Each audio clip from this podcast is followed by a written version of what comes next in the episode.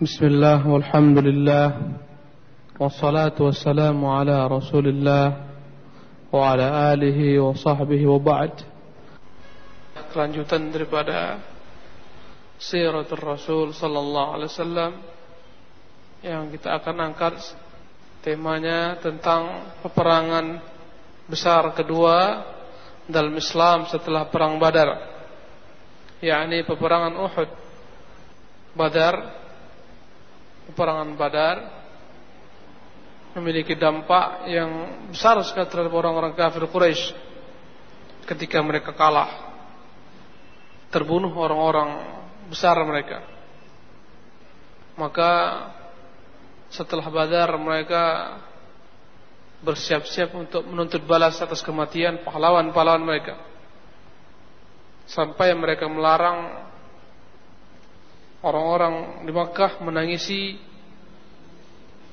yang terbunuh daripada mereka sampai mereka menghalangi orang-orang Makkah untuk menebus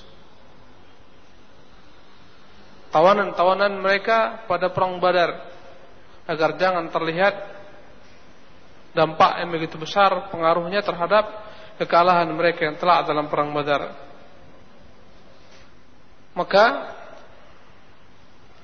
untuk menggalang kembali kekuatan menghabisi kaum muslimin, menuntut balas kekalahan mereka. Mereka bekerja terus-menerus memompa semangat orang-orang kafir Quraisy, orang-orang Makkah di bawah komando pembesar-pembesar mereka semisal Ikrimah bin Abi Jahal, Safwan bin Umayyah, Abu Sufyan ibn Harb, Abdullah ibn Abi Rabi'ah, dan yang lain-lainnya. Terus menerus mereka pompa semangat. Mereka bangkitkan semangat untuk menuntut balas. Bahkan kafilah Abu Sufyan yang selamat daripada kaum muslimin yang membawa harta orang-orang Quraisy mereka tuntut agar seluruh perniagaan ini dijadikan sebagai bekal untuk persiapan perang melawan kaum muslimin. Berkata mereka kepada orang-orang Quraisy, "Ya ma'asyara Quraisyin, inna Muhammadan qad watarakum wa qatala khiyarakum." Wahai orang-orang Quraisy, Muhammad telah mengalahkan kalian bahkan membunuh orang-orang terbaik kalian. Fa'inuna bihadzal mal ala harbih. Bantu kami dengan harta ini sebagai bekal memeranginya. La'allana an nudrika minhu tha'ra Semoga kita dapat menuntut balas kematian pahlawan-pahlawan kita. Maka mereka semuanya sepakat rela mengikhlaskan Allahu Akbar. Mereka ikhlaskan harta mereka ini sebagai bekal untuk perang melawan kaum muslimin yang jumlahnya sejumlah seribu ekor unta dengan semua tunggangannya yang di atasnya harta dalam bentuk dinar sebanyak 50 ribu dinar besar. Maka Allah subhanahu wa ta'ala turunkan ayat dalam Al-Quran Karim yang menceritakan bagaimana orang-orang kafir yang mereka terus menerus berinfak untuk kebatilan mereka. Allah turunkan dalam surah Al-Anfal ayat 36 ayat yang berbunyi innal ladzina kafaru yunfiquna amwalahum liyasuddu an sabilillah. Fasayunfiqunaha thumma takunu alaihim hasratan thumma yughlabun. Walladzina kafaru ila jahannam yuhsyarun.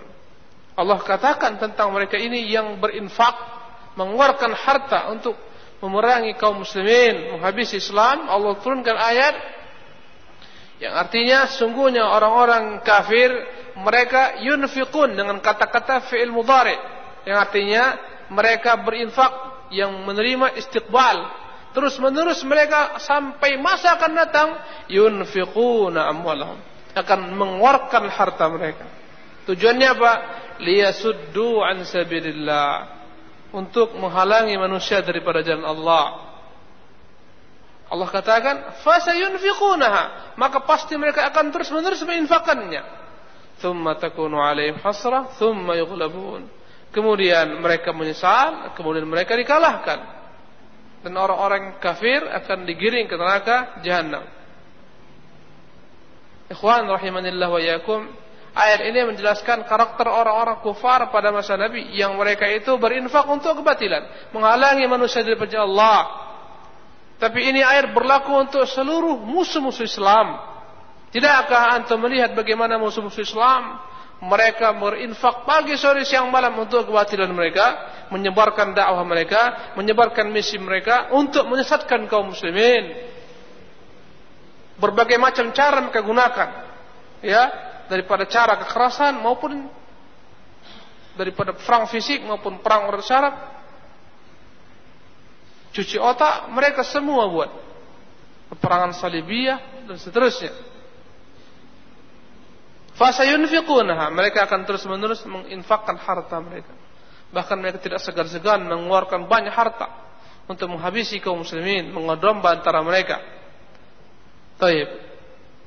Maka orang-orang kafir menginfakkan harta mereka untuk menghalangi manusia dari perjalanan Allah Subhanahu wa taala.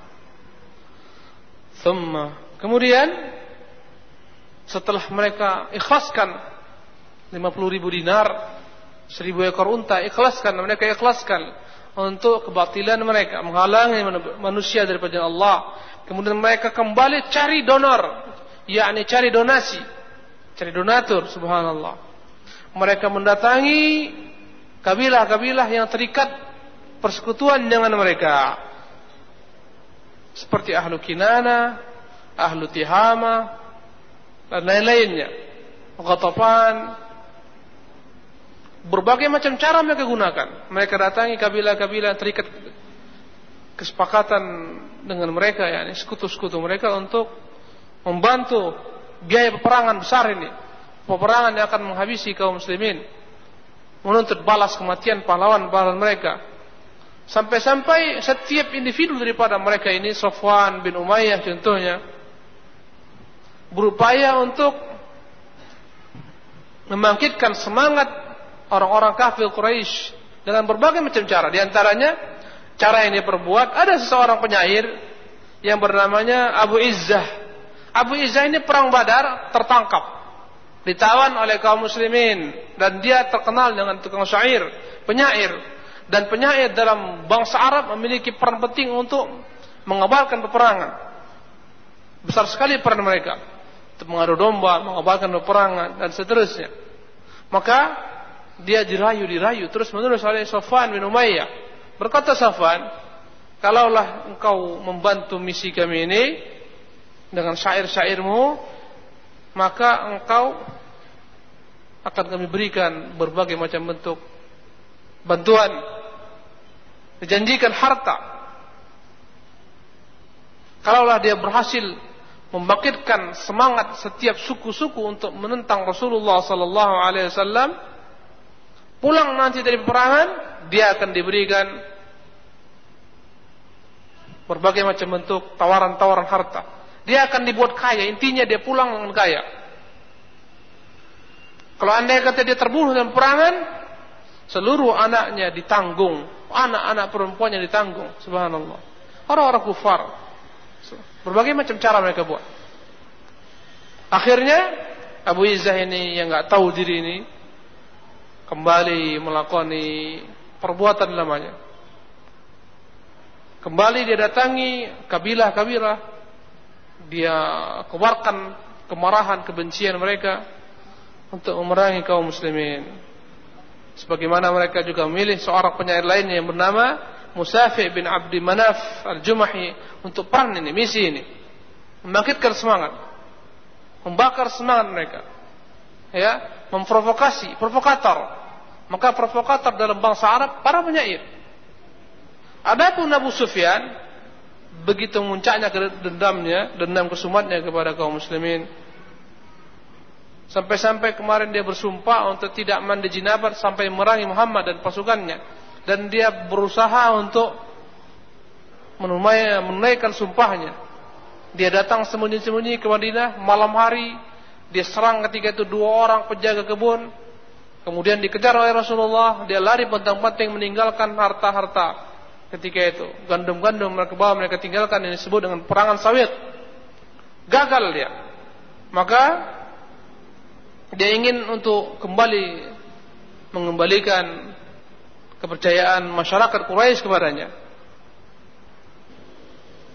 Apalagi yang membuat semakin ya, berkabarnya kebencian orang-orang Quraisy, harta mereka yang dibawa Sofyan bin Umayyah berhasil pula di, dimiliki kaum muslimin. Ya, di bawah pimpinan Zaid bin Haritha. Maka seluruh faktor-faktor ini membuat mereka sepakat harus menuntut balas. Maka segera mereka persiapkan berbagai macam bentuk persiapan-persiapan materi dan seterusnya untuk memerangi kaum muslimin. Maka pada masa yani, setelah habis tahun kedua Hijriah, masuk tahun ketiga, mereka telah persiapkan 3000 personil pasukan untuk memerangi kaum muslimin yang terdiri daripada orang-orang Makkah, Quraisy Makkah dan sekutu-sekutu mereka. Bahkan untuk misi ini supaya membangkitkan semangat para prianya agar mereka jangan kendor semangatnya, agar mereka terus berjuang untuk mati-matian, mereka bawa ketika itu wanita-wanita pula. Ini trik-trik orang-orang kafir Quraisy, ya, supaya para prianya berjuang mati-matian diikut sertakan wanita-wanitanya. Yang di belakang mereka senantiasa membakar semangat suami-suaminya. Ya, mempermalukan orang-orang yang berlari. Mereka bawa ketika itu wanita-wanita pula. Maka berangkatlah 15 wanita di bawah pimpinan istrinya Abu Sufyan Hindun binti Utbah bin Rabi'ah sebagai penyemangat orang-orang kufar kaum Quraisy agar mereka mau mati-matian berperang mempertahankan yakni istri-istri mereka. Adapun yang mereka gunakan sebagai kendaraan mereka dari Makkah menuju Madinah, mereka bawa 3000 unta. Berarti tiap orang bawa satu ekor unta. Kemudian mereka bawa 200 kuda. Kuda pacu, kuda perang. Yang mereka jajarkan sepanjang jalan. Mereka bawa baju besi sebagai tameng mereka sebanyak 700. Ini persiapan mereka. Dan pemimpin mereka di bawah pimpinan Abu Sufyan ibn Harab Adapun pemimpin pasukan berkuda di bawah pimpinan Khalid bin Walid yang dibantu oleh Ikrimah bin Abi Jahal. Adapun bendera mereka dibawa oleh Bani Abiddar karena turun temurun mereka sejak masa Qusay bin Kilab ke bawah. Kalau berperang orang Quraisy maka keturunan daripada Abduddar yang terus menerus membawa bendera dalam peperangan. Bergeraklah pasukan Makkah dari Makkah menuju Madinah dalam keadaan kebencian yang bersangatan dendam kesuman untuk menghabisi kaum muslimin. Maka melihat keberangkatan mereka Abbas bin Abdul Muttalib yang ketika itu di Makkah. Ketika perang Badar dia turut tertawan karena dipaksa orang-orang kafir Quraisy berperang. Kemudian dia ditebus dikembalikan dia segera kirim surat kepada Rasulullah karena Abbas telah Islam.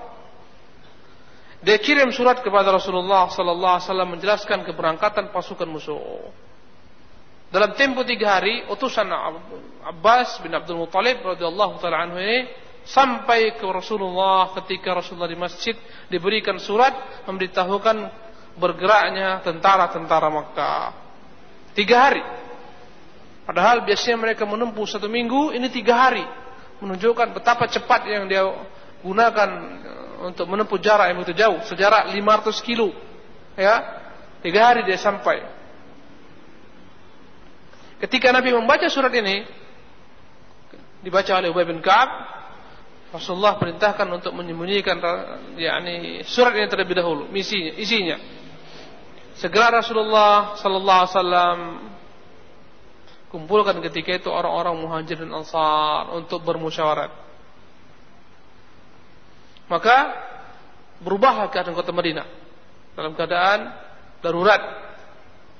Setiap orang Rasulullah perintahkan untuk bersiap-siap karena nggak tahu kapan musuh datang. Semua ke mana-mana mereka bawa senjata. Emergensi, keadaannya darurat sekali. Ke mana pun mereka bawa senjata. Sampai ketika salat mereka bawa senjata. Persiapan. Karena nggak tahu, nggak terduga bagaimana. Boleh saja musuh datang secara tiba-tiba. Adapun Rasulullah SAW sekelompok kecil daripada pemimpin-pemimpin pemimpin orang Ansar yang menjaga Rasulullah sallallahu alaihi wasallam. Di antaranya Sa'ad bin Ubadah, Sa'ad bin Mu'ad, Usaid bin Hudair. Mereka menjaga Rasulullah sallallahu alaihi wasallam di depan pintu rumah beliau sallallahu alaihi wasallam. Adapun pasukan-pasukan kecil telah ditempatkan Rasulullah menjaga sekeliling kota Madinah berjaga-jaga persiapan untuk uh, apa namanya mengetahui kedatangan musuh. Kemudian Rasulullah sebarkan beberapa mata-mata untuk mencari berita sampai di mana gerangan pasukan musuh Islam, orang-orang kafir Quraisy. Ikhwani rahimanillahu wa iyyakum ajma'in. Adapun orang-orang musyrikin, mereka telah sampai ke Abwa. Abwa itu tempat ke Madinah. Di sana dikuburkan dikuburkan ibu Rasulullah SAW, Aminah. Ketika mereka sampai di Abwa, Hind dan binti Utbah memberikan usulan agar dibongkar saja kuburan ibu Rasulullah wasallam. Dibongkar, dilecehkan. Hampir-hampir mereka bongkar kalau bukan karena Abu Sufyan takut yakni musibah yang menimpa mereka dia takut kualat maka pasti mereka telah bongkar kuburan ibu Rasulullah sallallahu alaihi wasallam ini menunjukkan betapa dendamnya mereka. Hindun, bapaknya terbunuh dalam perang Badar. Utbah bin Rabi'ah terbunuh. Maka begitu dendamnya dia kepada Rasulullah sallallahu alaihi wasallam. Mereka terus berjalan bergerak. Mereka telah mendekati kota Madinah. Mereka mengambil jalan Wadi Al-Aqiq yang sekarang masih ada lembah di kota Madinah yang kalau hujan turun itu akan dipenuhi oleh air. Kemudian dia belok ke kanan, Sampailah dia ke dekat gunung Uhud di tempat yang disebut dengan nama Ainain di sisi lembah yang tempatnya kira-kira di arah utara kota Madinah. Di sana mereka buat markas, mereka bangun tenda-tenda mereka tepat pada hari Jumat pada bulan Syawal 6 Syawal tahun ketiga Hijriah Syawal ya tahun ketiga Hijriah. Adapun perang Badar Ramadan tahun kedua Hijriah. Setahun jaraknya. Setelah sampai berita tentang keberadaan musuh, maka Rasulullah sallallahu alaihi wasallam kumpulkan para senior-senior sahabat. Beliau sebutkan tentang mimpi yang beliau lihat. Berkata Rasulullah sallallahu alaihi wasallam dalam musyawarah tinggi tersebut dia katakan inni qad ra'aitu wallahi khaira. Aku bermimpi kebaikan. Ra'aitu baqaran yuzbah. Aku melihat dalam mimpiku itu sapi disembeli. Wa ra'aitu fi dhubabi sayfi thulman aku lihat di sisi bawah pedangku ada sedikit yakni thulman apa kita bilang itu sompel dan aku melihat dalam mimpiku, aku masukkan tanganku ke dalam baju besiku. Maka Rasulullah SAW menafsirkan mimpinya dengan takwilnya. Beliau katakan, adapun sapi yang disembelih itu adalah sebagian daripada sahabat-sahabatku akan terbunuh, kata Rasulullah. Adapun yakni mata pedangku yang sampel itu adalah satu orang daripada kerabatku yang akan terbunuh, Hamzah. Ketika itu dia tidak sebutkan, tapi satu orang daripada kerabatku. Adapun yakni tameng ataupun baju besi yang kumasukkan tanganku itu adalah merupakan kota Madinah sebagai tempat perlindungan. Maka Rasulullah sallallahu alaihi wasallam beritahukan kepada para sahabat-sahabat ketika itu pendapat beliau sallallahu alaihi wasallam. Kata beliau, sebaik-baik siasat yang ditempuh adalah kita tidak keluar dari Madinah. Kita tunggu di dalam kota saja. Biar mereka masuk ke dalam. Kalaupun mereka tetap di tempat mereka, tempat itu yang berada di Ainain tempatnya tidak tidak bersahabat, tempatnya tandus, kering kerontang, tidak berair, pasti mereka akan segera pulang. Kalaupun mereka masuk ke Madinah, kita akan memerangi mereka semuanya.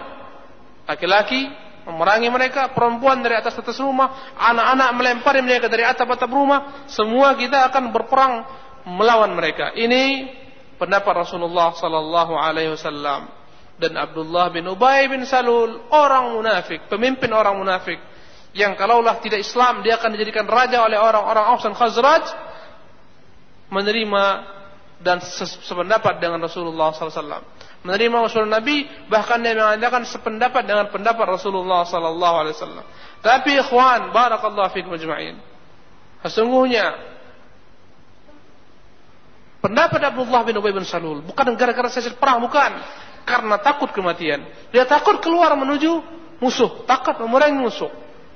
Makanya dia tampakkan seolah-olah dia sependapat dengan Rasulullah. Padahal dalam hatinya menyimpan ketakutan terhadap kematian. Dan kelak Allah akan bongkar kedoknya pada perang Uhud ini. Adapun sebagian sahabat-sahabat senior yang mereka terluput tidak ikut perang Badar karena perang Badar yang kita sebutkan adalah merupakan peperangan yang tidak terduga karena mereka berangkat untuk uh, mengambil alih kafilahnya Abu Sufyan yang sedikit penjaganya. Tapi ternyata Allah kafilah tersebut lewat, mereka harus berhadapan dengan seribu orang kufar Quraisy. Padahal mereka hanya membawa 200 sekian saja pasukan, 300 sekian pasukan saja. Melawan seribu orang-orang Quraisy. Itulah perang Badar. Banyak yang tidak ikut. Karena Rasulullah tidak perintahkan mereka untuk ikut seluruhnya, apalagi berbekal. Maka orang-orang seperti ini memaksa Nabi sallallahu alaihi wasallam agar keluar menyambut musuh di luar kota Madinah. Sampai-sampai mereka berkata, "Ya Rasulullah, kunna natamanna hadzal yaum wa Allah." Ya Rasulullah, ini hari yang kami mimpi-mimpikan. Allahu Akbar. Kata mereka, ya Rasulullah inilah hari yang lama kami mimpi-mimpikan. Bahkan kami berdoa kepada Allah agar berjumpa pada hari ini. Faqad saqahu ilaina wa qarubal masir. Maka hari tersebut telah ada di hadapan mata kita ya Rasulullah. Ukhruj ila a'daina. Keluarlah engkau bawa kami menuju musuh-musuh kita. La yarawna anna jabunna anhum. Jangan sampai mereka menganggap kita pengecut. Allahu Akbar. Semangat ya mereka dulu terluput ikut perang Badar. Ya Rasulullah, kami sudah lama memimpikan hari ini. Sekarang di depan mata kita. Mari kita keluar. Jangan sampai ada kesan kita pengecut, tidak berani menghadapi musuh-musuh kita. Ini pendapat sebagian besar daripada orang-orang yang tidak ikut perang Badar. Di antaranya yang memiliki pendapat ini adalah paman Rasulullah sendiri. Yang dia ikut perang Badar, tapi dia ingin menunjukkan kembali kepahlawanannya. Dia ikut perang Badar. Hamzah bin Abdul Muttalib, paman Rasulullah SAW. Dia telah melihat bagaimana pedangnya merontokkan ya, leher-leher orang kufar. Dia ingin untuk kembali melihatkan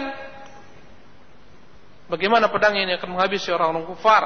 Maka dia berkata kepada Nabi sallallahu alaihi wasallam, "Walladzi anzala 'alaikal kitab la at'um ta'aman hatta ujaridahum bisayfi kharij al-Madinah.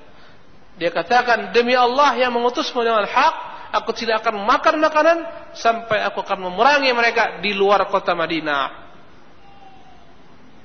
Maka Rasulullah sallallahu alaihi wasallam melihat banyaknya usul-usul ini, dia batalkan pendapat beliau sallallahu alaihi wasallam. Maka sepakatlah mereka untuk keluar menyambut musuh-musuh Islam orang-orang kafir Quraisy di kota di luar kota Madinah. Kemudian Rasulullah sallallahu alaihi wasallam masuk ke rumahnya, kemudian dia salat pada hari Jumat. Ya, Rasulullah SAW menasihatkan kaum muslimin untuk benar-benar bersungguh-sungguh mempersiapkan bekal, mempersiapkan diri mereka untuk berperang Bahkan Rasulullah menjanjikan bagi mereka kemenangan yang Allah janjikan jika mereka bersabar. Maka Rasulullah sallallahu alaihi wasallam merintahkan mereka untuk bersiap-siap dalam berperang ini. Maka kaum muslimin begitu senangnya mendengar berita bahwa mereka akan dimenangkan oleh Allah Subhanahu wa taala. Kemudian Rasulullah alaihi asar setelah itu dia masuk ke rumahnya sementara eh, para pasukan-pasukan Madinah telah menyiapkan diri baik yang tinggal di arah atas Madinah namanya Awali ataupun daerah bawah. Dia masuk ke rumahnya. Diiringi oleh dua sahabatnya Abu Bakar dan Umar. Kemudian keduanya memakaikan Rasulullah pakaian besi, baju perang. Ini menunjukkan kepada kita ikhwan bahwasanya dalam segala sesuatu kita harus mengambil sebab ikhtiar Rasulullah itu Rasul, tapi dia pakai pakaian besi. Ya. Karena dalam Islam, Islam itu bukan sulap. Ya, abrakadabra dia tidak. Semua harus tempuh dengan upaya ikhtiar. Ya. Kalau Rasulullah SAW mau, sudah lama hancur orang kafir Quraisy. Malaikat gunung menawarkan jasanya. Kalau Rasulullah mau, akan ditimpakan kepada orang Quraisy gunung.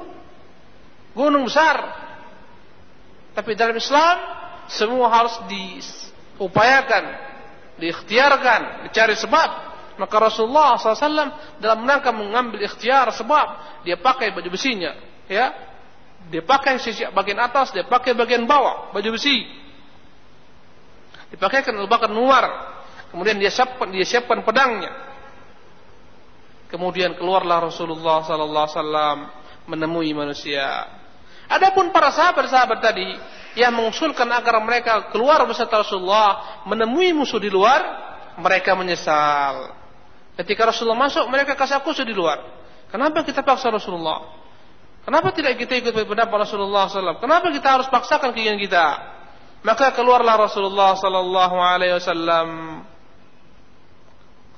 disambut oleh para sahabat-sahabat dengan penyesalan mereka mengatakan ya Rasulullah Janganlah kamu terpaksa. Tidak mengapa kita kembali mengambil pendapatmu. Biar kita bertahan di kota Madinah. Berkata Rasulullah SAW. Sallallahu alaihi wasallam.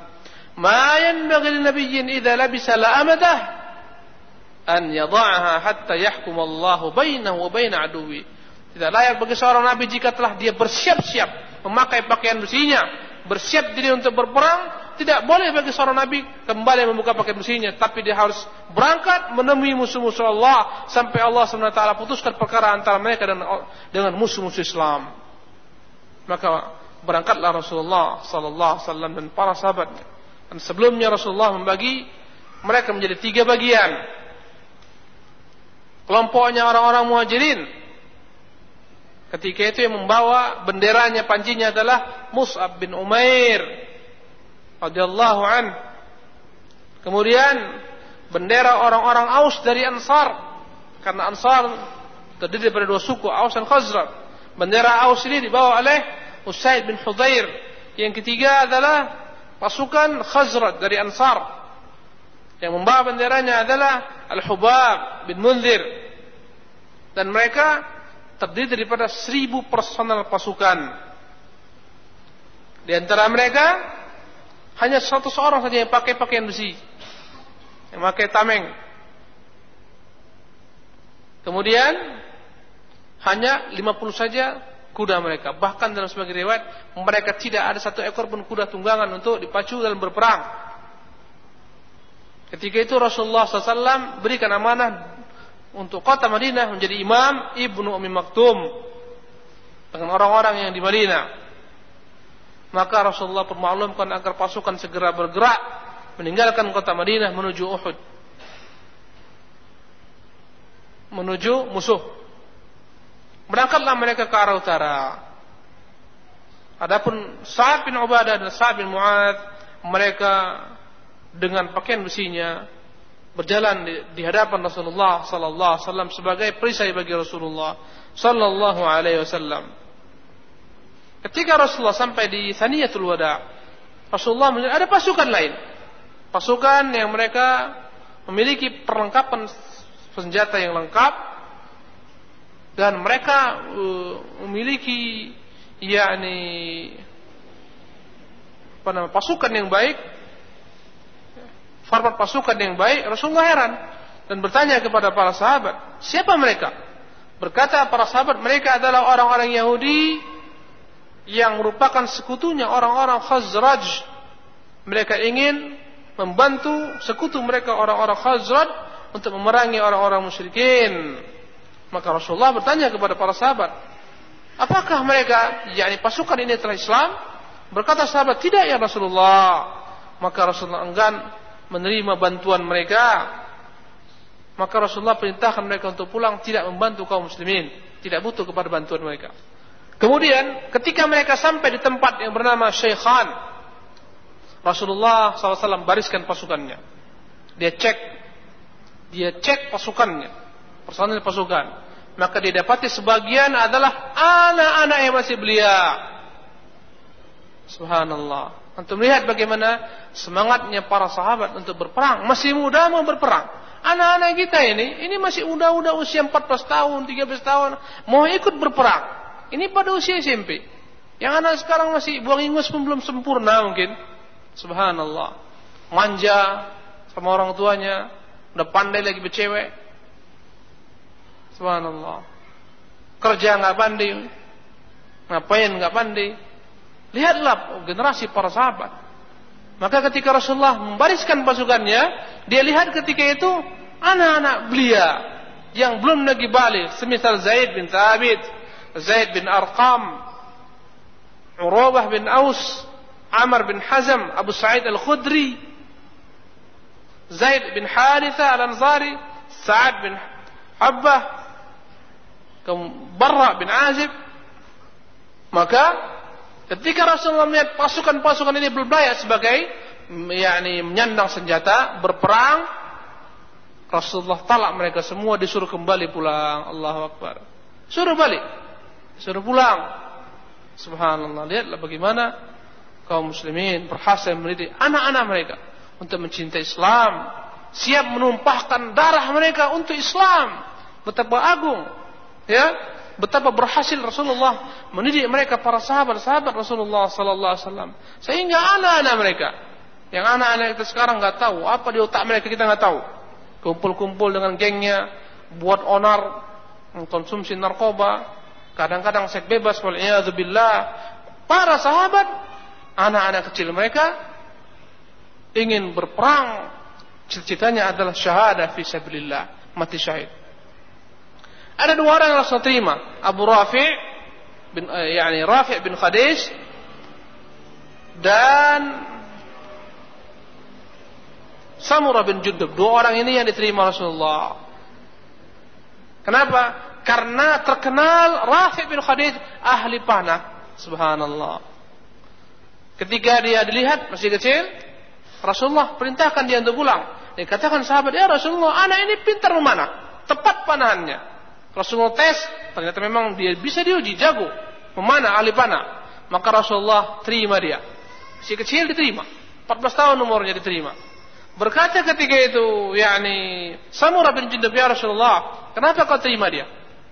Kata Rasulullah, dia ahli mana? Aku mampu mengalahkannya dalam bergulat. Maka Rasulullah perintahkan keduanya bergulat dan berhasil ketika itu yakni Samurah bin Jundub mengalahkan mengalahkan Rafi bin Khadij. Di hadapan Rasulullah keduanya bergulat dalam rangka subhanallah agar dapat diluluskan masuk sebagai tentara kaum muslimin. Enggak payah jago-jago ikhwan ketika itu. Ya. Tapi keahlian ketika itu berhasil ditumbangkan dengan sebentar oleh sahabat Rasulullah SAW yang masih kecil ketika itu Samurah jatuh. Rafi' bin Khadij. Kedua-duanya diluluskan Rasulullah SAW hanya dua orang saja yang belum balik yang boleh ikut berperang. Maka di tempat ini mereka sholat maghrib.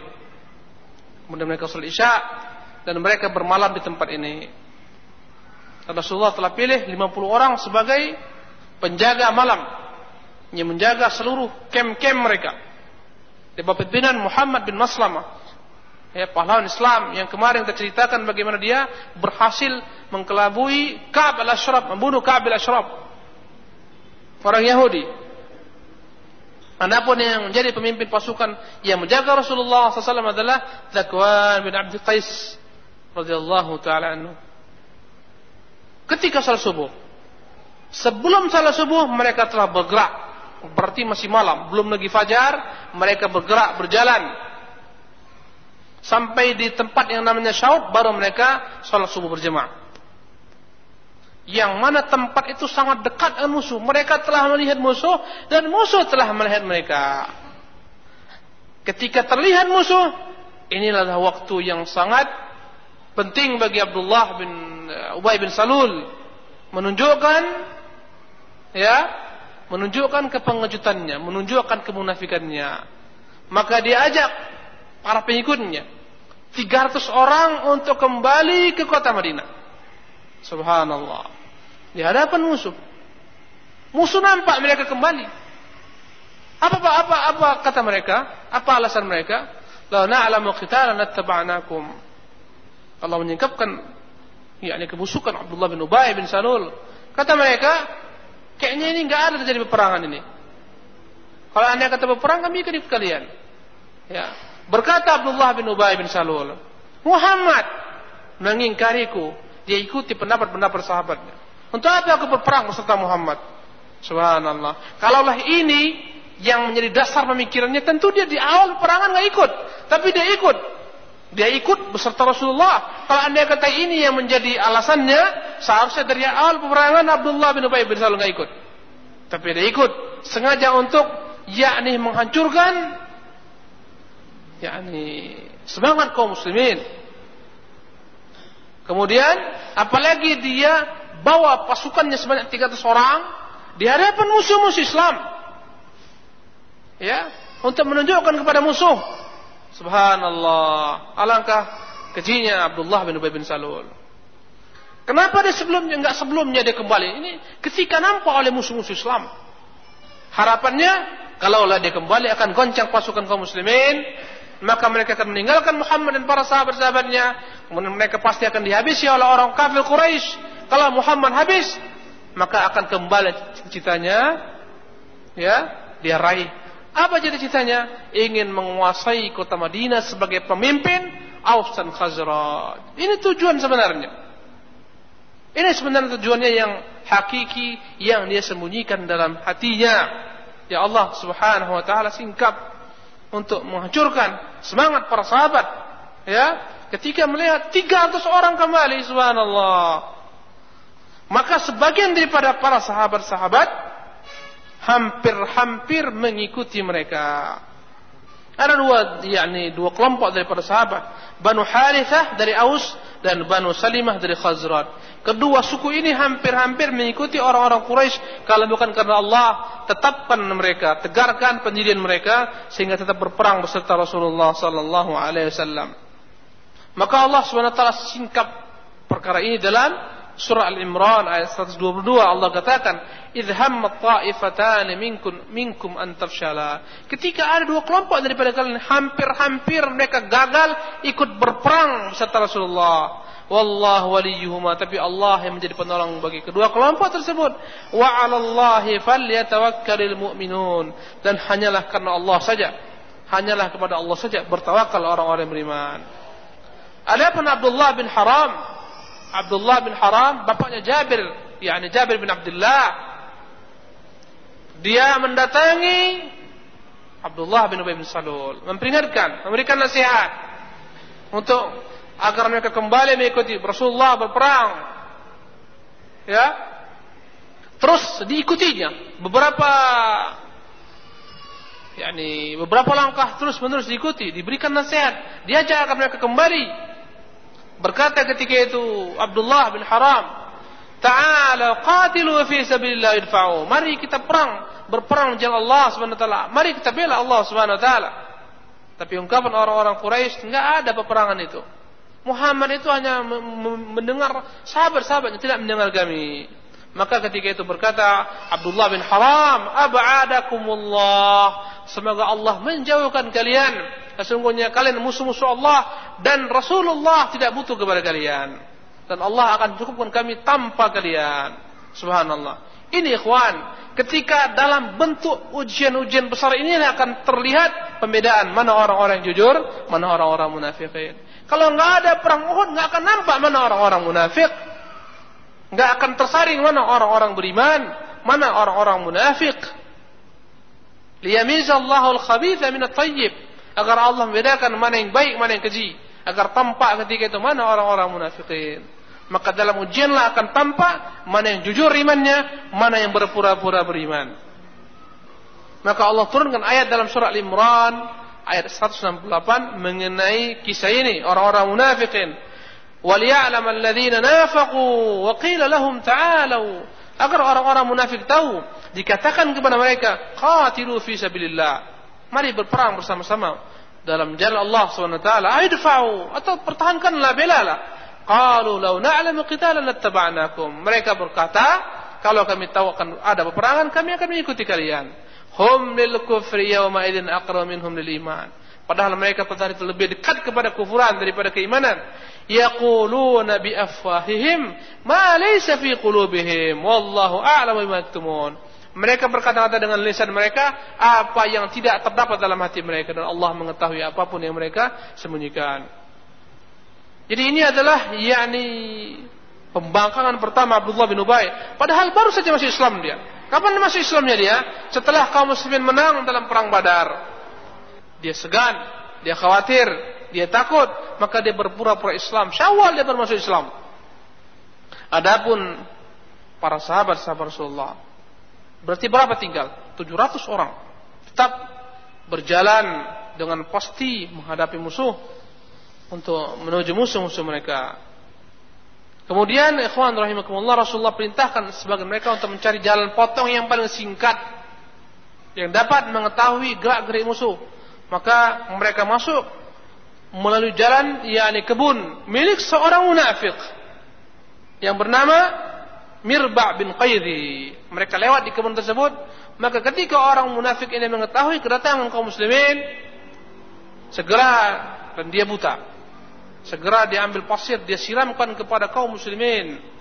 Bahkan dia katakan ketika itu, La uhyi andai kata ada terkena yang namanya Muhammad, aku tidak halalkan kebun ini dimasuki olehnya. Hampir-hampir para sahabat membunuh orang tersebut. Berkata Rasulullah, jangan bunuh dia. Laki-laki ini Allah telah butakan matanya dan telah butakan pula mata hatinya. Biarkan dia. Maka mereka berhasil mendekati tempat musuh mereka yang dekat sisi Uhud. Di arah yakni sisi wadi, sisi lembah yang bagian yang tingginya. Maka mereka buat di sana kem-kem mereka e, mengarah ke kota Madinah. Adapun punggung mereka di belakangnya yang menjaga mereka adalah gunung. Gunung Uhud. Maka di situlah mereka bermarkas. Jadi tidak akan mungkin mereka diserang dari belakang karena mereka ketika itu bagian uh, punggung mereka itu adalah merupakan gunung Uhud yang tinggi yang mustahil dapat e, dikepung oleh musuh-musuh Islam dari arah belakang, di sisi belakang. Kemudian ikhwannya rahimanallahu wa iyyakum ajma'in maka Rasulullah mulai mengatur pasukan-pasukannya. Dipilih Rasulullah ada pasukan-pasukan khusus untuk memanah saja. Sebanyak 50 orang. Yang dipimpin oleh Abdullah bin Jubair bin Nu'man al-Ansari. Dari suku Aus yang ikut perang Badar. Rasulullah tempatkan mereka di gunung kecil yang bersebelahan dengan gunung Uhud. Ya, yang sekarang disebut dengan nama Jabal Rumat yang diartikan yakni gunungnya para pemanah, gunung kecil. Kecil, Uhud besar, dia gunung kecil, bukit kecil saja. Di situ ditempatkan 50 para pemanah. Yang mereka tidak jauh daripada pasukan kaum muslimin sejauh 150 meter saja dari pasukan kaum muslimin. Adapun yakni tugas mereka adalah melindungi kaum muslimin daripada serangan-serangan musuh-musuh yang ingin yakni memutar dari belakang arah kaum muslimin. Khalid para penunggang kuda, itulah tugas mereka. Jangan sampai ada yang dapat memutar balik dari arah belakang mengepung kaum muslimin dari arah belakang. Itu fungsi mereka, tugas mereka. Pasukan pemanah yang besar sekali perannya. Ya. Berkata Rasulullah kepada pemimpin mereka ini, Abdullah bin Jubair, "Indah al-khayla anna bin nabli." Jauhkan daripada kami pasukan-pasukan musuh, pasukan-pasukan berkuda musuh. Jangan sampai mereka menyerang kami dari arah belakang kami.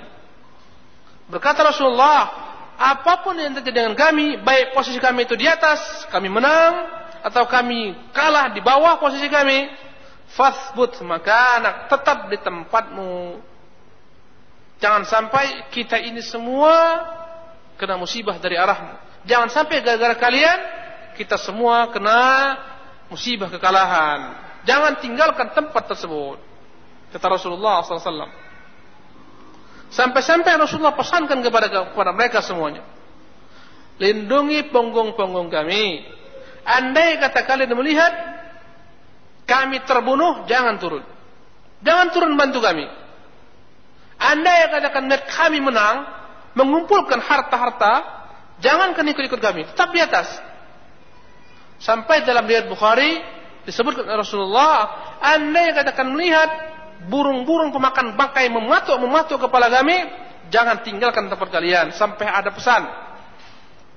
Sampai ada pesan daripadaku, perintah daripadaku kata Rasulullah sallallahu alaihi wasallam.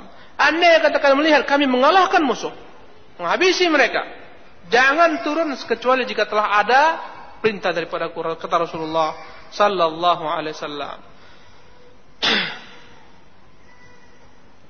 Maka ini adalah merupakan strategi yang jitu dalam berperang. Jadi tempat kaum muslimin sangatlah strategis sekali. Ya, mereka dilindungi oleh pasukan pemanah dari sisi kanan dilindungi oleh gunung Uhud sehingga mereka tidak akan dapat dikecoh dari arah belakang. Adapun bagian pasukan sebelah kanan dipimpin oleh Munzir bin Amr. Yang sebelah kiri dipimpin oleh Zubair bin Awam radhiyallahu taala. Pasukan belakang adalah Miqdad di bawah pimpinan Miqdad bin Al-Aswad. Adapun Zubair ditugaskan Rasulullah SAW untuk memperhatikan pasukan-pasukan berkuda. Itu yang sangat dikhawatirkan Rasulullah SAW. Pasukan berkuda dengan gerak cepatnya. Kemudian Rasulullah pilih di tempat terdepan pasukan kaum muslimin adalah pahlawan-pahlawan pilihan. Para pahlawan-pahlawan Islam, para pemberani yang mereka itu bagaikan yakni satu orang tapi bagaikan seribu seribu orang. Rasulullah tempatkan di sana pahlawan-pahlawan pilihan Islam yang dikenal dengan keberaniannya kepiawaiannya dalam berperang. Yang mana mereka itu satu orang sama nilai dengan seribu orang. Dan ini adalah merupakan strategi jitu dari Rasulullah Sallallahu Alaihi Wasallam yang menunjukkan betapa cerdasnya Rasulullah Wasallam dalam mengatur pasukan beliau Sallallahu Alaihi Wasallam. Ikhwani rahimanillahu wa iyyakum ajma'in. Siaplah pengaturan pasukan ini pada pagi hari Sabtu tepat pada hari ketujuh daripada bulan Syawal tahun ketiga Hijriah. Rasulullah SAW pesankan kepada para sahabat jangan memulai perangan sampai ada perintah dari beliau Sallallahu Alaihi Wasallam. Bahkan Rasulullah selalu memberikan kepada mereka semangat semangat, nasihat nasihat. Jangan agar mereka bersiap-siap diri bersabar, tegar ketika berjumpa musuh. Rasulullah SAW membangkitkan semangat mereka berperang, berkorban untuk asla, untuk agama Islam. Sampai-sampai Rasulullah Sallallahu Alaihi Wasallam ketika itu hunuskan pedangnya. Dia panggil ketika itu para sahabat-sahabatnya. Dia tunjukkan kepada sahabatnya pedang ini. Siapa yang mau mengambil pedang ini? Setiap sahabat angkat tangannya. Setiap sahabat angkat tangan. Kata Rasulullah, tapi dengan satu syarat. Dia harus tunaikan hak pedang ini. Ketika itu para sahabat semuanya membungkam. Karena berat. Pedang ini bukan sembarang pedang. Yang megangnya harus siap menunaikan haknya. Apa haknya? Berkata Rasulullah sallallahu alaihi wasallam ketika Abu Dujana datang kepada Rasulullah. Bahkan Az-Zubair minta Rasulullah taala. Abu Dujana ini Abu Dujana sahabat Rasulullah, ikhwan rahimakumullah ya. Dia datang kepada Rasulullah sallallahu alaihi wasallam. Kemudian dia katakan, "Ya Rasulullah, aku yang ambil pedang ini. Dan apa haknya ya Rasulullah?" Kata Rasulullah, "Antadriba bihi wujuhal adu hatta yanhani." Kau ambil pedang ini, kau serang musuh. Pukulkan dia ke wajah-wajah musuh. Ya, sampai pedang ini menjadi bengkok. Allahu Akbar. Berarti ini menunjukkan ini mati-matian. Sampai pedang ini habis, sampai pedang ini jadi bengkok. Berkata Abu Dujana, "Ya Rasulullah, aku siap dengan konsekuensi tersebut." Maka Rasul berikan pedang ini kepada Abu Dujana. Dan Abu Dujana adalah pahlawan Islam yang terkenal keberanian dalam berperang. Ya. Ketika diambil pedang ini, dia jalan dengan pongahnya. Dia ikatkan ketika itu di atas kepalanya selendang merah agar orang mengetahui bahwasanya dia telah bersiap untuk mati. Ketika diambil pedang ini, dia ikat kepalanya dengan selendang merah. Dia jalan dengan pongahnya di antara saf-saf kaum muslimin. Ketika itu Rasulullah berkata, "Innaha lamishyatun yubghidhuha Allah illa fi mithli hadzal mautin." Sesungguhnya jalan ini adalah merupakan jalan yang dibenci Allah kecuali dalam tempat-tempat seperti ini. Allah Akbar. Dalam berperang di hadapan musuh, jangan tunjukkan tawadu. Kepala tunduk-tundukkan. Jangan. Ini perang. Tunjukkan ke, ke yani keistiqomahan dalam berjihad. Tunjukkan kekuatan kita. Pamer kekuatan. Ya, kata Rasulullah, jalannya Abu Dujanah ini jalan yang paling dibenci Allah kalau bukan karena tempat ini. Ini tempat peperangan. Tempat yang harus menunjukkan kepada musuh bahwa kita adalah orang-orang yang kuat. Ikhwani rahimanillahu wa iyyakum ajma'in. Adapun orang-orang musyrikin, mereka telah mengatur pula pasukan-pasukan mereka. Di bawah pimpinan seluruhnya, yakni Abu Sufyan menjadi pemimpin mereka semua. Panglimanya Abu Sufyan. Abu Sufyan bin Sakhar bin Harb. Yang dia posisinya di tengah-tengah di tengah-tengah pasukan pasukan Makkah. Adapun bagian kanan dipegang oleh Khalid bin Walid, pasukan berkuda, pemimpin pasukan berkuda. Ketika itu Khalid masih musyrik. Sebelah kiri Ikrimah bin Abi Jahal.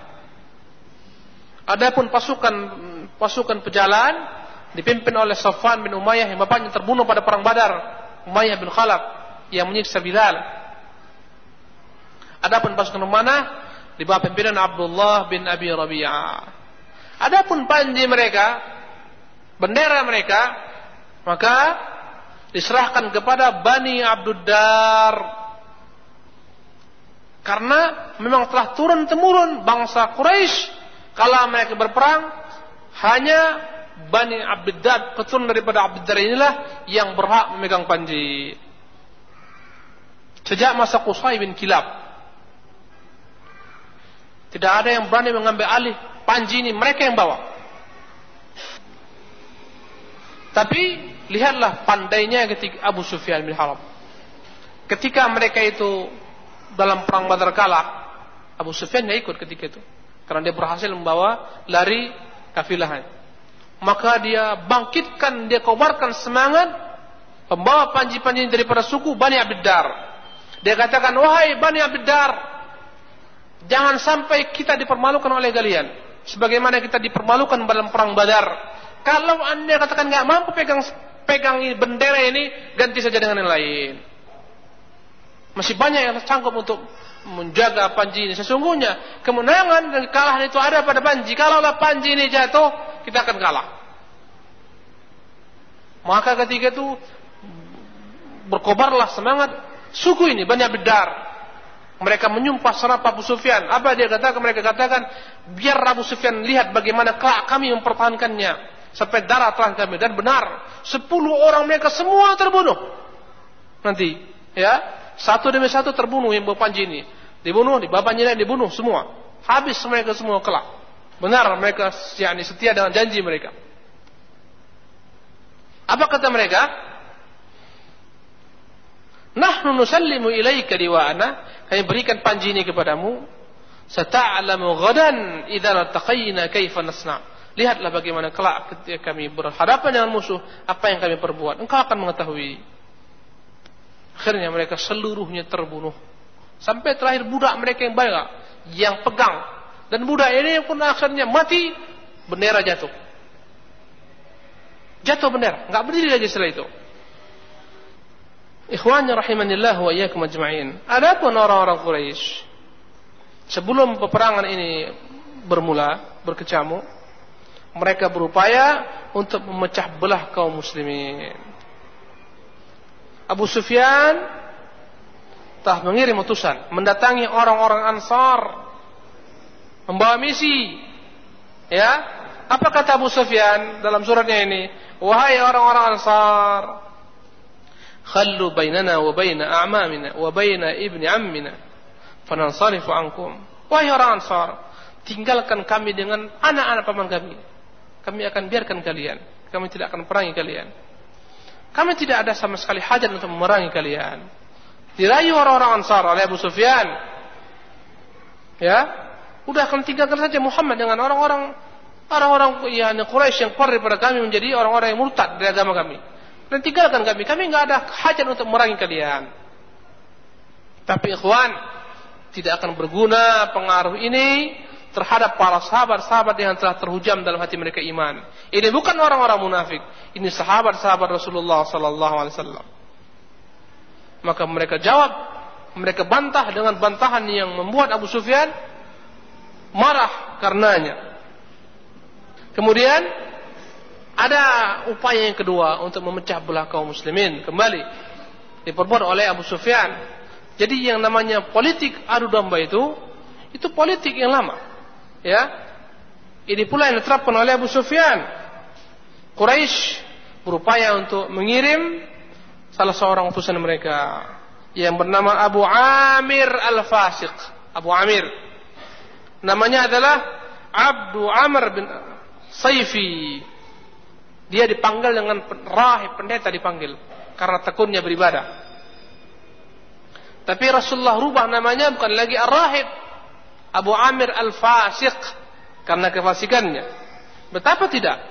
Ya, dia daripada orang Aus di, di tinggal di Madinah. Ya, dari suku Aus dalam masa jahiliyah. Ketika masa jahiliyah dia pemimpin orang-orang Aus suku Aus dia memimpin. Ketika Islam datang, ya, semua di, diambil alih oleh Rasulullah sallallahu alaihi wasallam, dia tampakkan kebenciannya kepada Nabi wasallam. Dia tinggalkan kota Madinah. Dia berangkat menuju orang-orang Quraisy. Dia bokar, dia kobarkan kebencian orang-orang Quraisy agar memerangi Rasulullah SAW dan para sahabatnya. Bahkan dia janjikan kepada orang-orang Quraisy, wahai masyarakat Quraisy, aku ini dipatuhi oleh Araus. Kalaulah nanti kita berperang melawan Muhammad, aku akan nampak mereka, mereka mereka ku semua mereka akan patuh, akan ikut kepadaku. Dijanjikan kepada orang-orang Quraisy. Kalaulah kaumku suku yakni uh, suku Aus melihatku, mereka semua akan patuh kepadaku, meninggalkan Muhammad. Maka ketika ter, bertemu kedua pasukan Dialah orang yang pertama kali keluar menemui kaum muslimin. Dia seru orang-orang Aus agar mengikuti dirinya, mengikuti orang-orang musyrikin berpihak kepada orang-orang Makkah. Dia katakan kepada kaumnya, apa kata dia katakan? Ya ma'syar Aus, ana Abu Amir. Wahai ma'syar Quraisy, ingatkah kalian aku ini adalah pemimpin kalian Abu Amir. Tapi apa jawaban para ansar, ansar Rasulullah. Apa jawaban suku Aus? Mereka berkata, La an'amallahu bika ainan ya fasik. Semoga Allah enggak pernah berikan kepadamu nikmat. Wahai orang fasik. Faqal. Maka dia katakan kepada orang-orang Quraisy, Laqad asaba qaumi ba'di syarrun. Ternyata kaumku telah berubah setelah aku tinggalkan. Dia malu. Dia katakan kepada orang-orang Quraisy, ternyata setelah aku tinggalkan mereka telah berubah. Mereka telah ditimpa kejelekan setelah aku tinggalkan mereka. Maka dalam ketika terjadi perangan, dia mati-matian berperang melawan kaum muslimin. Dia lontari kaum muslimin dengan batu. Yang intinya kedua upaya ini untuk mengadu domba kaum muslimin gagal di hadapan iman yang kokoh yang dimiliki oleh kaum muslimin. Ikhwanya rahimanillah wa iyyakum ajma'in. Adapun peran para wanita-wanita yang dibawa oleh orang Quraisy tadi disebutkan, peran mereka adalah membangkitkan semangat para pria. Ya, di bawah pimpinan Hind bin Utbah. Istrinya Abu Sufyan, Hind binti Utbah. Mereka ini berjalan di saf-saf. Mereka bawa al-al musik, mereka bawa tabu-tabuhan. Mereka pukulkan tabu-tabuhan untuk memberikan semangat kepada para pria untuk berperang. Ya. Mereka puji para pria dengan kepahlawanan mereka. Mereka bangkitkan semangat peperangan. Mereka bacakan syair-syair yang membuat orang-orang yakni pria semuanya semangat berperang sampai tetes darah mereka yang terakhir. Sampai-sampai disebutkan dalam syair yang dibacakan oleh Hendul bin Utbah in taqbilu nu'aniq wa nafrishul namariq anda yang katakan maju dengan bani kita akan berpulang dalam keadaan berpelukan anda yang katakan lari nufarik kita akan menceraikan kalian. Firaqa ghair ramiq. Perceraian tidak akan pernah kembali. Dia sebutkan syair-syair yang membuat semangat mereka kembali bangkit untuk berperang. Maka kedua pasukan telah mendekat. Dan pemicu perangan ini ya bermula ketika yang membawa panji yang membawa panji peperangan orang-orang Quraisy yang bernama Talha bin Abi Talha Al-Abdari dari Bani Abdar tadi kita sebutkan adalah orang yang paling berani di antara orang-orang Quraisy, yang paling terkenal dengan keberaniannya dalam berperang. Sampai-sampai orang-orang Islam menyebutnya dengan sebutan kabshul ketibah. Ya. Artinya pemimpin pasukan. Seolah-olah domba yang bertanduk yang paling kuat dialah orangnya. Maka dia pertama kali ketika berhadapan dua pasukan ini dia keluar dengan untanya. Diajak perang tanding dan terbiasa untuk membangkitkan semangat dimulai dengan perang tanding. Wahai orang-orang Madinah, siapa yang berani melawanku? Maka terdiam ketika itu seluruh sahabat, masya Allah. Diam mereka. Ini orang bukan tanggung-tanggung ini. Ini orang yang dikenal dengan yakni keberaniannya, kepiawaiannya, kehebatannya dalam berperang. Maka di awal-awal diam semua sahabat, nggak ada yang maju. Tapi tiba-tiba saja loncatlah Az-Zubair Lawam. Tiba-tiba saja langsung Zubair keluar dari pasukan kaum muslimin, dia langsung naik ke atas unta. Segera ketika itu dia dorong, dia pukul dan dia jatuhkan, tumbangkan seketika Talha tersebut. Bin Abi Talha. Jatuh di bawah dia kejar dia sembeli kepalanya. Allahu Akbar. Bagikan singa lapar. Dia terkam dia jatuhkan dia sembeli kepalanya. Ya? Ketika Rasulullah sallallahu alaihi wasallam melihat kehebatan Az-Zubair bin Awam radhiyallahu taala anhu segera Rasulullah bertakbir maka bertakbirlah kaum muslimin. Ini yang membuat pemicu perangan menjadi bergejolak. Maka ketika itu Rasulullah katakan kepada Zubair, Inna likulli nabiyyin hawariya wa hawari Az-Zubair. Setiap nabi itu punya pembela, maka pembelaku, bodyguardku adalah Az-Zubair bin Awam, anak bibi Rasulullah sallallahu alaihi wasallam. Maka dengan itu berkecamuklah peperangan. Bergejolaklah api peperangan antara kedua belah pihak. Di setiap tempat, di setiap sudut, ya, tetapi yang paling hebat adalah peperangan yang terjadi antara panji yang dibawa oleh Bani Abdiddar. Di situ yang paling hebat. Karena kaum muslimin berusaha untuk menjatuhkan panji tersebut. Ya, bergantian satu demi satu Bani Abdiddar mati membawa bendera ini. Agar jangan sampai dia jatuh. Ya, telah dimulai dengan pemimpin mereka Talha bin Abi Talha. Kemudian setelah dia mati dibunuh oleh Zubair dibawa oleh saudaranya yang bernama Abu Syaibah Uthman bin Abi Talha. Kemudian dia maju dan berperang. Maka melihat itu seketika Hamzah bin Abdul Muttalib radhiyallahu anhu memukulkan pedangnya dengan sekuat-kuatnya dari arah bahunya sampai ke bawah. Subhanallah. Sehingga terputus tangan sampai ke pusarnya terbelah dua. Allahu akbar. Bayangkan itu. Betapa kuatnya pedang Hamzah betapa kuatnya dia memukulkan orang tersebut. Dari bahu sampai ke perut. Terbelah. Terbelah dua. Allahu akbar ini bukan menunjukkan perkara-perkara ringan ikhwan. Mungkin nanti disuruh bunuh orang selangsung terbelah itu nggak bisa? Hamzah Allahu akbar. Terbelah dari atas bahu sampai ke bawah sampai ke pusar. Terbelah dua. Kemudian panji itu dibawa oleh Abu Sa'ad bin Abi Talha. Ya, anaknya Abu Talha yang bernama Abu Sa'ad. Ketika dibawa panji tersebut oleh anaknya Abu Talha yang bernama Abu Sa'ad, maka Sa'ad bin Abi Waqqas segera Sa'ad terkenal dengan ahli pemanah. Dia panah seketika, tepat mengenai lehernya, tenggorokannya sehingga keluar lidahnya. Dan mati seketika. Dan sebagian yang menyebutkan bahwasanya Abu Sa'ad ini anaknya Abu Talha mengajak untuk berperang. Maka seketika majulah Ali bin Abi Thalib. Maka mereka pun berselisih, mereka bertarung dan akhirnya Ali radhiyallahu taala membunuhnya. Kemudian dibawa oleh berikutnya panji ini, panji yang lambang mereka ini, bendera mereka dibawa oleh Musafi bin Talha bin Abi Talha. Semuanya daripada keturunan Abu Dar maka seketika dipanah oleh Asim bin Sabit bin Abil Aflah dan membunuhnya. Kemudian pindah lagi bendera dibawa oleh saudaranya yang bernama Kilab bin Abi Talha bin Abi Talha. Maka seketika Zubair mengejarnya.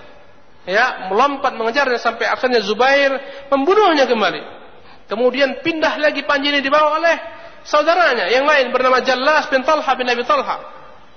Maka seketika Talha bin Ubaidillah sahabat Rasulullah SAW yang termasuk daripada 10 orang yang dijamin masuk surga menikamnya yang membuat seketika tamat riwayatnya bahkan sebagian menyebutkan bahwasanya Asib bin Sabit bin Abil Afrah yang memanahnya sehingga dia mati enam orang ini semuanya daripada satu rumah dari rumah Abu Talha Abdullah bin Uthman bin Abdiddar Semuanya terbunuh. Ya, ketika membawa panji. Kemudian berikutnya dibawa oleh Arta'ah bin Syarhabil. Juga daripada suku Abdiddar. Maka ketika panji ini dibawa oleh dia, Ali bin Abi Talib mengejarnya dan membunuhnya. Dan ada yang menyebutkan Hamzah yang membunuhnya. Kemudian dibawa oleh Shuraih bin Qarid. Kemudian dibunuh oleh Qazman. Dan Qazman ini adalah asalnya munafik. Dan memang dia orang munafik yang ikut berperang karena kesuguhan.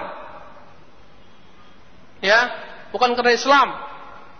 Berperang bukan karena Allah, karena kesukuannya. Karena sukunya berperang, maka dia ikut. Maka dibunuh oleh Qazman. Kemudian berpindah panjang dibawa oleh Abu Zaid, Amr bin Abdi Manaf al-Abdari. Dibunuh kembali oleh Qazman. Ya. Kemudian yang ketiga dibawa oleh Anaknya Syarhabil bin Hashim Al-Abdari juga dibunuh oleh Qazman. Tiga orang dibunuh oleh Qazman sendiri. Maka semuanya sepuluh orang dari Abdudar tewas mempertahankan panji ini. Setelah sepuluhnya tewas, tidak ada satu orang pun yang bersisa kecuali budak mereka. Ya, dari Habasyah, dari Ethiopia yang namanya Sawab.